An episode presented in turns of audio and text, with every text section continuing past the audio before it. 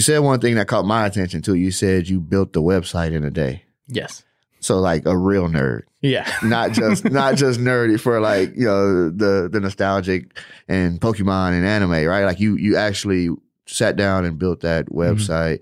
How did you come up with the concepts for that? Um, I mocked it up off of, I believe how I was looking at it because I looked at like what news places I like normally like would check out, Mhm. and then Hip Hop DX was actually the site that I kind of Okay. like literally stole the entire concept of. Yeah, And I'm looking at it and I'm like, I just like the way that it's clean cut. Like you can see everything that you need to. And then I was like looking at how everything is set up. And I was like, I just like their color scheme. I like how it works, it flows. And then I was just kind of just copy and pasted that. yeah. It's funny too because I believe Hip Hop DX on Instagram and, and the, the content they made also did the article thing that you were talking about, Mhm. right? Like where they had kind of the headline and then it explained the article. So yeah, I can understand that. Um, and this is just to the people listening and the people that are watching, right? It's okay to grab inspiration from somewhere, Mhm. right? Like it doesn't, you don't have to go mimic everything someone else is doing, but you should have some type of inspiration from somebody that's doing it successfully already right? Obviously, like you said earlier, things are going to shift for you because not everything that works for someone works for everyone. Mhm. But there are ways of using that inspiration to create something well. I can speak from our experience, you know, working with Ryan and doing all of our content.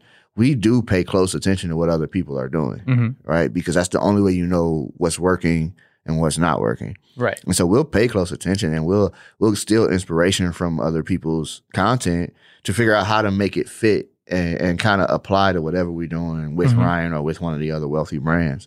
So I love that you said that because you were like, all right, I just kind of, you know, I, I kind of mimicked and, and beta and made this beta website from Mhm. what I saw, you know, from the other side. So Mhm. that's that's that's awesome. Tell me from from from that point though, you know, you decided, okay, at what point did you decide like I'm all in on this? Like like, like Oh, what had to happen for you to go, okay, I'm totally sold. I'm in it. Uh, we're gonna do so this. here's here's the craziest part is I have really just been I had been locked in a space for 10 years, right? Okay. Like I felt like I was kind of lost wandering the woods, right? Yeah. And I like tried a bunch of stuff like before getting to like the nerd alert stuff Uh-huh. and I was like the only thing that solidifies this for me and the only thing that I'm holding on to is this Instagram handle. Mm. And the second that I changed it, I was like, it's here. Yeah, yeah, yeah. And the, it was like I even took a poll and I called everybody. I was like, "Bro, like, do I just let go to ten years of branding on this and then just whatever?" And they're like, "Are you all like you out of the music industry?" And that was the question I got. And I was like, "Yeah." There's and then they were like, "There's no reason for you to hold it then." Mm. And then when I changed it, I was like, "Okay." It was a mental switch Mhm. of being like, "Now I'm officially this new personality that I'm trying to bridge." Yeah. That may sound a little off color there. Yeah, like yeah, I got no. some personality issues here, Yeah, but I but it's promise it's like that was the switch for me. And the second that that happened, I was like, I get to talk about the things that I want to talk about. I get to bring in people that don't that love these things and they don't have a platform to talk about it because they pigeonhole themselves over here. Mhm. Now you can come hang out with me and we can talk about Pokemon. You know what I mean? Or you Yeah. can come hang over here and we can talk about Yu-Gi-Oh or like Magic the Gathering or any of these like other crazy stuff. Like I wanted to be the person that you could come hang out with and talk about the things that you actually love, even though you've spent a thousand years becoming, you know, an NBA legend or like, Yeah. you know, whatever.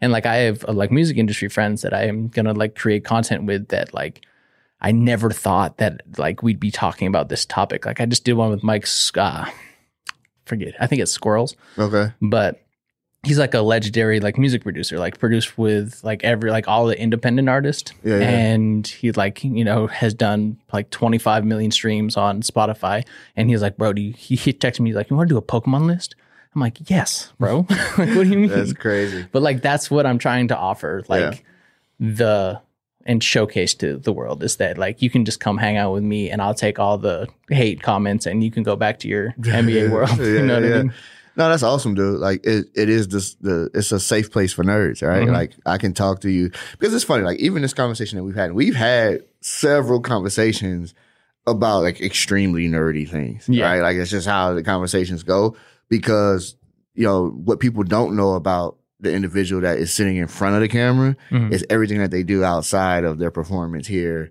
at work. right? And so it's fun to have an outlet for for people, right? Like that's that's fun. I understand that completely. Um, but going back to what you even said about the shift that you made from music industry, and that is the moment that you knew, like you were all in on it and you are doing something. I have that same experience, Mhm. right? Like you know, any athlete can can relate to the point of when they decide, all right, it's time now to move on from the sport and figure out what's next Yep. right? And as much as it hurts, it's like, all right, I have to figure out what that looks like, right? Mhm. So after college, I was like, all right, do I chase this, you know, this opportunity and, and go play overseas for minimum money and live, you know, like a, a nomad for a little while, like just moving around the country, team to team, and do I love the sport to that level where I'm willing to sacrifice my mental health Right. to do it. Had to make a choice there, right? But then it's the other side is like, okay, then what are you going to do? Because you've been training your whole life to do this one thing. It's no different in music because my dad was in music. I understand it completely. It's like you, you, this journey of trying to get and tap into this industry is hard, right? There's Mhm. very few that do it. No different than NBA players, right? Like Mhm. there's 400 of them, and that's you know every year, right? Like Right. you got to hope to get in there. So it's like you know, it's it's one of those things where that like that shift does really have a lot of impact on a person, Mhm. Even of recently, right? Like you know, last year there was no Justin Berry brand at all, Right. right? Like the stuff that I was posting was family or like moments that like happy birthday posts, Right. right? like that's just what it was. I didn't care at all about my brand because I was working so hard to grow other individuals, Mhm. specifically Ryan's, Mhm. right? And then there became a point where Ryan was like, "You you got to start building your own because your authority is already there. What you've Mhm. been able to do for the company in the last two years gives you that authority." hmm All right. And I'm looking at a page that was J Berry 30. 30 was my jersey number. Right. Right. hmm And it's like letting go that part of like it wasn't easy. I was like, Mhm. dude, like if I like everybody, It's gone. yeah, Once it's everybody that I know and I got personal relationships with knew the 30 was for the jersey number, but it was Mhm. time. Right. It was like, all right, like you can't brand in that way anymore. Right. And now people that knew you before are going to start seeing a different individual now that you're stepping out and getting in front of the lens. Mhm. And so it was like, all right, let's go get Justin Berry's Instagram. So, I, you know, I spent a year almost like DMing the same dude trying to get the Instagram account from him. He wouldn't give it to me. And then finally found somebody that could help me out and get it for me.